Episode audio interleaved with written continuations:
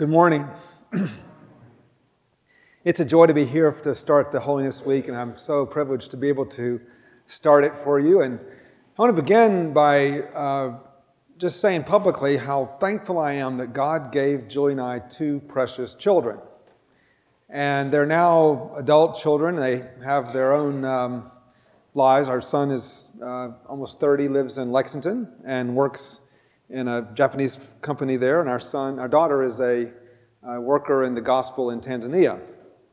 But when they were small uh, children, no day could be properly brought to an end without the famous bedtime story. It just couldn't happen. No sleep would happen until a story happened. In fact, uh, Eugene Peterson kind of puts the story in its, or the question of the child in its classic form Daddy, tell me a story and put me in it. And oh, the stories that Julie and I told. Julie, how many? How many? What? I mean, hundreds, thousands of stories we made up on the spot. Sometimes in half sleep ourselves, in stupid sleep ourselves, with the child's eyes wide open. And of course, no night could come to not a story. We, of course, told stories and we drew upon any kind of theme we could think of, but somewhere in the story, when things were really dark and gloom and there was no hope and, and, and justice was in the streets and, and everything evil was prevailing, suddenly the prince, Jonathan, would emerge. Or Princess Bethany would come on the scene and all would be set right. They would outwit the evil one they would flash the sword, and all would be well, and everyone lived happily thereafter. And maybe sleep could then ensue. But you know, I think there's something to all of that because in, so, in some ways it reminds us that deeply embedded in all of us are narratives and stories. We frame our lives by stories. We not, don't just end the day with stories. Our whole life is a story, isn't it? When you think about it, when you go to lunch today, you talk to one another. Well, what do you, do you do? You'll stop and you'll be telling, swapping stories back and forth. People tell, tell a little narrative. People laugh. They come back and tell their story. This is what we do when we're relaxed. what we do when we're at lunch, when we're having an evening together with friends. We tell stories. And part of the amazing about the narrative world that we inhabit is that at some point, at least for those of us in this room, it dawns on us that in fact, God is telling a really great big story and He's calling us into it. You know, Shakespeare said, All the world's a stage and every man a player. Each man has his exits and entrances, but in one man in his town may play many parts. But at some point, we realize that there's more about life than just our exits and entrances on a stage of our own creation, but actually it's about His entrance, our exoduses in life that really frame it something much bigger than ourselves. Elizabeth Browning said that, that you know, the, the, the every bush is aflame with the fire of God, but only those who see take off their shoes. The rest sit around and pluck blackberries and daub their faces, their natural faces, unaware. So true, isn't it? You could actually say that in many, one possible definition of conversion, don't hold me to this, this is not overly theological, just kind of a broad picture. One possible definition of conversion is the recognition that God is actually telling the ultimate story and He's called you to be in it. That's in fact, that's kind of what happens. That's what, that's what happened. That we're brought up into a story greater than ourselves. And this Holiness Week is really about that, actually. That's mostly what it's about, what I want us to, to, to grasp this week, what it means to be caught up in something greater than ourselves that calls something deeper than we could possibly engender on our own. Our whole tradition, of course, is framed by stories as well. Uh, John, John Wesley had one on May 24th, 1738. You know the story well. He goes down at about quarter till nine, and it's important. He goes reluctantly. I love that part. God often moves when we're reluctant. He goes down reluctantly to Aldersgate, and he's there and he, he hears the, uh, the, the, preface to Luther's, uh, Luther's commentary on, on Paul's epistle to the Romans. And it was during that reading of that, about that scripture that we're told that uh, Wesley says his heart was strangely warmed. I felt I did trust in Christ, Christ alone for my salvation, and assurance given me that my sins, even mine, were taken away, and I was delivered from the law of sin and death. Now, there is a, there is a story about a man who had, by the way, a lot of other, a lot of prior stories in his life, a lot of amazing narratives, but it was on that night, May 24th, 1738, that Wesley was, he saw how his narrative was caught up in a greater narrative, right? He was now part of something much bigger than himself, and he was never, never the same after that. In my own case, uh, this happened to me in the summer of 1975. And I was in a Boy Scout troop, and I was, uh, that particular time, we were coming back from hiking the Appalachian Trail. And uh, we had we actually gone through, uh, we, we did on multiple trips, but we had finally finished hiking through the whole of the trail in Georgia. And we were on our way home. It's Sunday, late Sunday afternoon, Sunday uh, late uh, evening, or you know, getting toward evening. We're all exhausted. We want to get back to Atlanta. We stop at the Rabun Gap Nacoochee School. It's a boarding school in, in North Georgia, in Rabun County. To have a meal. We go into this very dingy, and I want to really emphasize it was dingy. dingy. It was dingy. It was, you know, you know, I, I, don't know. I like sitting on chairs with backs in them. You know, these are just like wooden stools. We're sitting there, you know, and eating off of plastic trays with plastic forks. The whole thing, dingy. So we're, we're eating our meal on this little, you know, on these plastic trays, sitting on these stools, and I'm just ready to go home. We shovel our food down, and I'm getting up to go when suddenly I find out, to my own horror, to be honest with you, that there was a requirement at the end of this meal to hear a devotional from the chaplain. There was never a more reluctant a hearer that night than myself. I just wanted to get to the van and go home and sleep. So there I was on the stool, somewhat glassy eyed, trying to see if I could make it through this person's five minute devotional, whatever it was. And he opened the Bible and he began to share from the passage about, you know, for, uh, for whatever profit I now have, Apostle Paul, Philippians 3, I now consider loss for the sake of knowing Christ. I count all things but loss for the sake of knowing Christ, Jesus my Lord, for whose sake I've lost everything, count them rubbish, Think of knowing Him, being found in Him, not having a righteousness of my own that comes through the law, but that which comes through faith in Jesus Christ. And when he said that, I don't know what happened. I heard the gospel. I heard the gospel. I just, that, I, I must have heard that text a thousand times, but at that moment, on that night, I heard the gospel.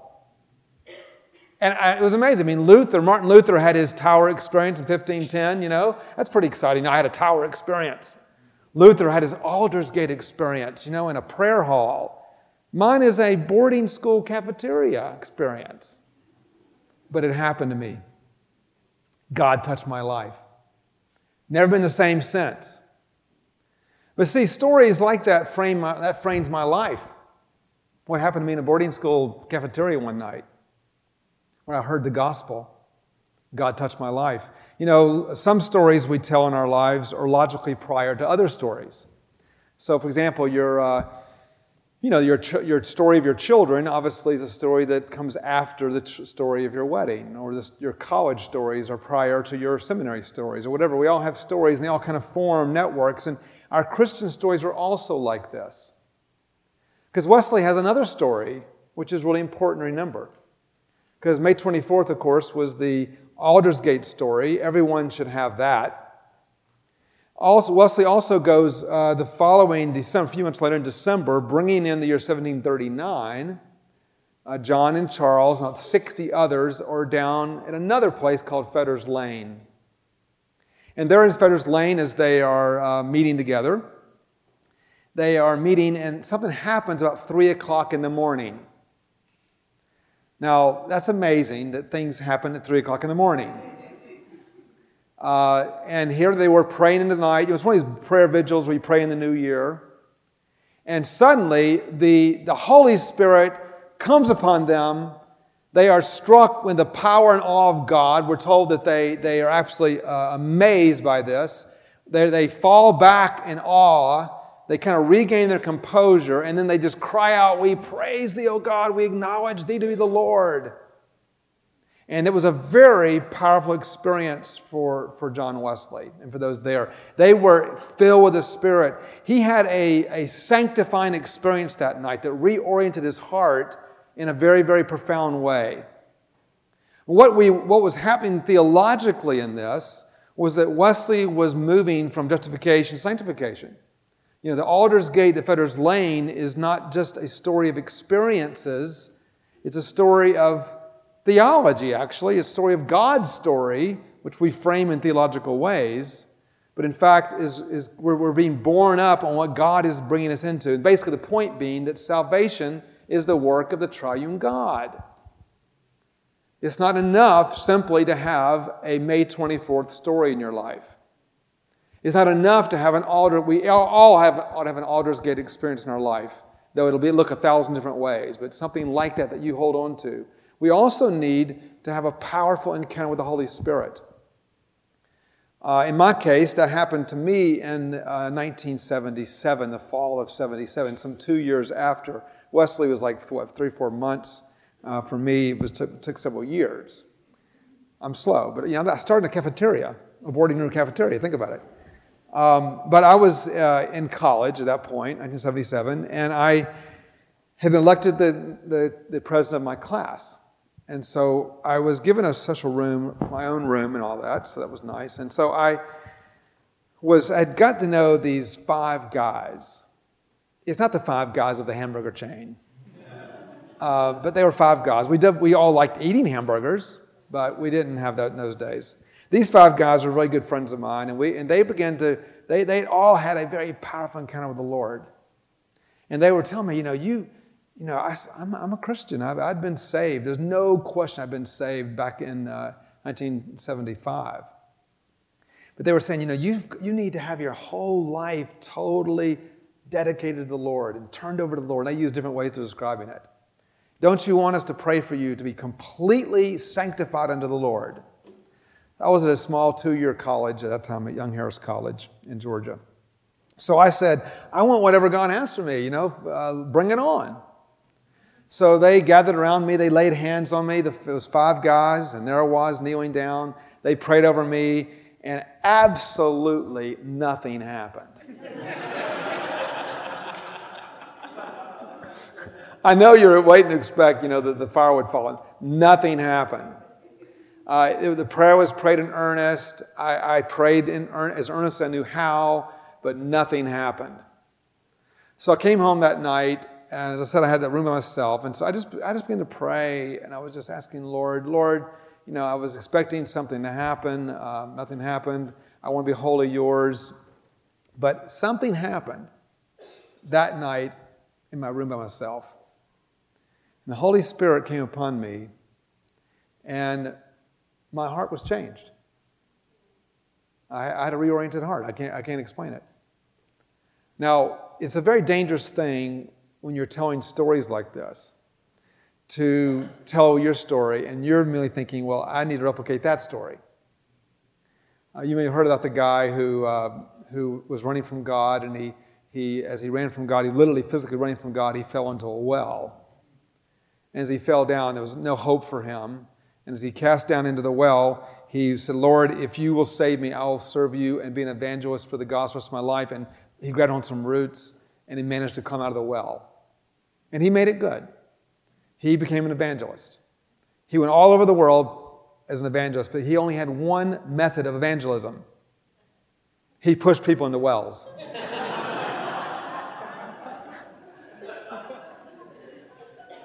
I don't want to push you into wells, into my well. Because it's actually, if you look at even the New Testament, the way this whole thing unfolds is very different. So we, we argue a lot about, you know, is entire sanctification, is it an event? Is it a process? Is sanctification a process? Is this an event? Does this happen logically prior to this happen? And we, we think that baptism, water baptism should precede spirit baptism. In the New Testament, sometimes it didn't happen that way. Look at Cornelius. The church is oftentimes trying to figure out because God sometimes gets ahead of us, doesn't he? So I don't want to push you in any wells. I just want you to recognize that salvation is the work of the triune God. And it's not enough simply to tr- trust Christ and not also yield yourself to the power of the Holy Spirit. And that has to happen in ways that only you can understand between you and the Lord. I don't know. But we have to find a way as a community to recognize it's not enough to simply say, you know, I'm trusting in Christ, and then I'm going to kind of work myself into salvation, into a holy life. It doesn't work that way. It, salvation is the work of God in your life. And so we have to yield ourselves to His work in our life. I think sometimes the idea of this eternal struggle we have with sin is an ongoing reality where we're always fighting it is actually Zoroastrianism. It's not Christian. The Christian ideal, the Christian vision is that we are actually transformed by the power of the gospel. That's why the Holy Spirit was sent to change us. Again, as I said the other day, it doesn't mean that we don't sin anymore. It means that our heart is reoriented and sin becomes our mortal enemy, not our secret lover. And that's where God calls it. Now, the other thing I learned, which I think in some ways is part of the way, at least for me, help resolve the event and process conversation. I had a definite event in September of 1977 where God came and God came down to his Holy Spirit and changed my heart. But I also learned, as I think all of us know, that you could be justified on a deserted island, but you can't be sanctified on one. You can be justified all alone in your room, but you can only be sanctified finally in community. Not only because we need each other in this journey, but because God is building us into His church. That involves transformation that happens in community. It also is because invariably the person that drives you nuts, I know you don't have those people in your life, but you know, those people that drive you nuts, that guess what? They're God's agent of sanctification for you. Oh, how God turns up in strange places with strange faces. You thought you were coming to Estes Chapel and you sat down looking, oh my goodness, did he have to sit there? That's God's instrument of sanctification for you. And that's what this text uh, really is about in our, in our passage before us, because here Paul is trying to help us to see we had to lift ourselves out of our petty narratives. Oh, I'm of Apollos. I'm of Cephas. See, that's the, narr- that's the world we all live in. I mean, the church of Corinth, guess what? It sounds a lot like our church today. Full of division, full of animosity, full of mutual positions that fight each other, and on and on and on and on. It looks like Corinth to me.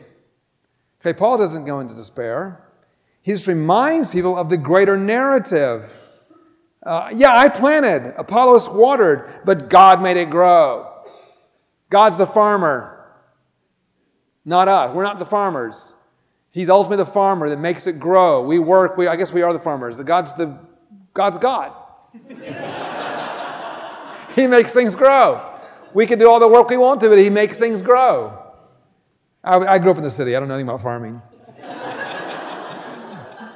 Then happily, he moves on to God's building. Okay, I get that. All right, you know, okay, uh, Apollos is the plumber, Paul is the bricklayer. I get that. You know, Cephas is the roof, it, you know, puts the roof on, but God's the one's the architect, he raises the house. And notice how it says here, we are God's fellow workers. This is the great Wesleyan theme of collaboration. You know, it, it's not simply monergistic, where, you know, we sit back and have these moments of surrender at the altar or wherever we are, and God does it all in our lives. God comes down and whack. It's not that way. I mean, God does come down and whack, but it, it's never just that. It's also synergistic. Uh, God, we are God's, He calls us to participate in this redemptive work, not only in the world, but in our own lives. We're called to actually make new decisions. We're called to actually struggle through things that before were very difficult for us. All of this is part of the narrative that we're building. He's not just simply saying, acknowledge my narrative. He's, I'm telling a story and I want to put you in it. See, this is the whole point that Paul's un- unfolding here. Okay, God's building. And then he says, as an expert foundation, he did this work. But then the great verse, verse 11 For no one can lay any foundation other than already laid, which is Jesus Christ. Jesus Christ is the foundation upon which all that we do is built. Isn't that wonderful? And then he, he gradually, real, as the whole text unfolds, we think it was just about a field. By the way, that word's only used at one time in the whole New Testament. It's an amazing word. Then he goes to this building, not just a building, but God's building something integrated that's, that's living. He then, then he reveals as the text goes on, it's not simply any building or a building analogy, which would be in itself beautiful, but in verse 16, don't you know that you yourselves are God's temple? He actually says it's not just any building, God's building a temple. This, and it's not even the word, the word is naos here. It's not hieron. It's not the word for like all the temple precincts and all that, but it is the word for the Holy of Holies, the place of God's dwelling. That's God's, he's kind of revealing his story. What he's saying is, this is the story that I'm unfolding in the world. I'm building a glorious temple. And by the way, just so you'll know, this is not, as we often cite it, you know, uh, you are, uh, you know, you are God's temple, and God's Spirit lives in you. And if anyone destroys God's temple, and this is like, you know, you shouldn't go do destructive things in your lives. I, I'm sure that's true, but that's not what this text is about. You, plural, you yourselves, you, plural, are God's temple, and God dwells in you, plural. So uh, suddenly dawned on me that somehow they're being filled with the Spirit and being sanctified is not simply, it is enough for me to be filled with the Holy Spirit. Because now I'm being linked to all of you who are filled with the Holy Spirit. Because God is doing something with all of us and through all of us that no one of us can ever do. Because holiness is not just about eradicating sins, holiness is about something much greater. It's about being a part of God's work. And of course, sins must be eradicated. There's a greater plan involved, a greater fruitful plan involved that calls us to participate in His unfolding plan in the whole world. So, God, there's only one temple, it's the church, and there are many outposts of that temple. And we are all part of various outposts, but it's all part of one temple that God is building in the world. This is what Paul unfolds for us in this amazing text. So finally, I realized it's not just about us doing righteous things and stopping doing wicked things, though it's never less than that. It's about us participating in an amazing story of God's work. So you must be filled with the Holy Spirit. As a community, we must be. And you, as individuals, must be filled with the Holy Spirit. You may need a Fetters Lane in your life, but you also need to dwell in this community and we as a community desperately need holiness. We desperately need God to lift us as a community to a deeper plane of holiness. Now, even if you have, and I want to close an illustration here, even if you have, um, this is the first time that I've ever done a show and tell in chapel, so please, um, okay, you are, uh, you've been You've been sanctified. This is you. And you've asked God to fill you with the Holy Spirit. So I'm gonna, I'm gonna, I'm hopefully not mess up the carpet here, but I'm gonna fill you with the Holy Spirit, okay? Ephesians 5:18. Be ye filled with the Holy Spirit. Okay, that's it, right? So we're filling you with the Holy Spirit here, and there you are. You are filled with the Holy Spirit. Any doubt? I'm going to be careful. It is really full. Okay. so now you are you can say with, with, with John Wesley at Fetter's Lane, Hallelujah, God has filled me with the Holy Spirit. You couldn't get any fuller. Haven't you had those moments in your life? I hope you have. I've had moments where I'm so full of the Spirit, it's coming in my ears. All right, then you get into community and you begin to work in community and you begin to, to work, you know, with your in your life and uh, the, Lord, the, the, the Holy Spirit comes along with you. He has these long arms reaching into your life. So he begins to work on you and he plucks out this out of your life. Now, you knew that was there, that had to go. And so you, you said, you know, praise the Lord. Uh, this was an issue I had, it's now gone. And I don't want it, I hate it. It's gone. Good for you. But then he starts probing a little deeper. And uh, he grabs a hold of this thing here. It's hard to get to. Um, it's really hard to get to. And eventually, it's very painful, but he gets it out. and this, you didn't want to admit that even, even you didn't know this was in here when you saw it, it was really ugly.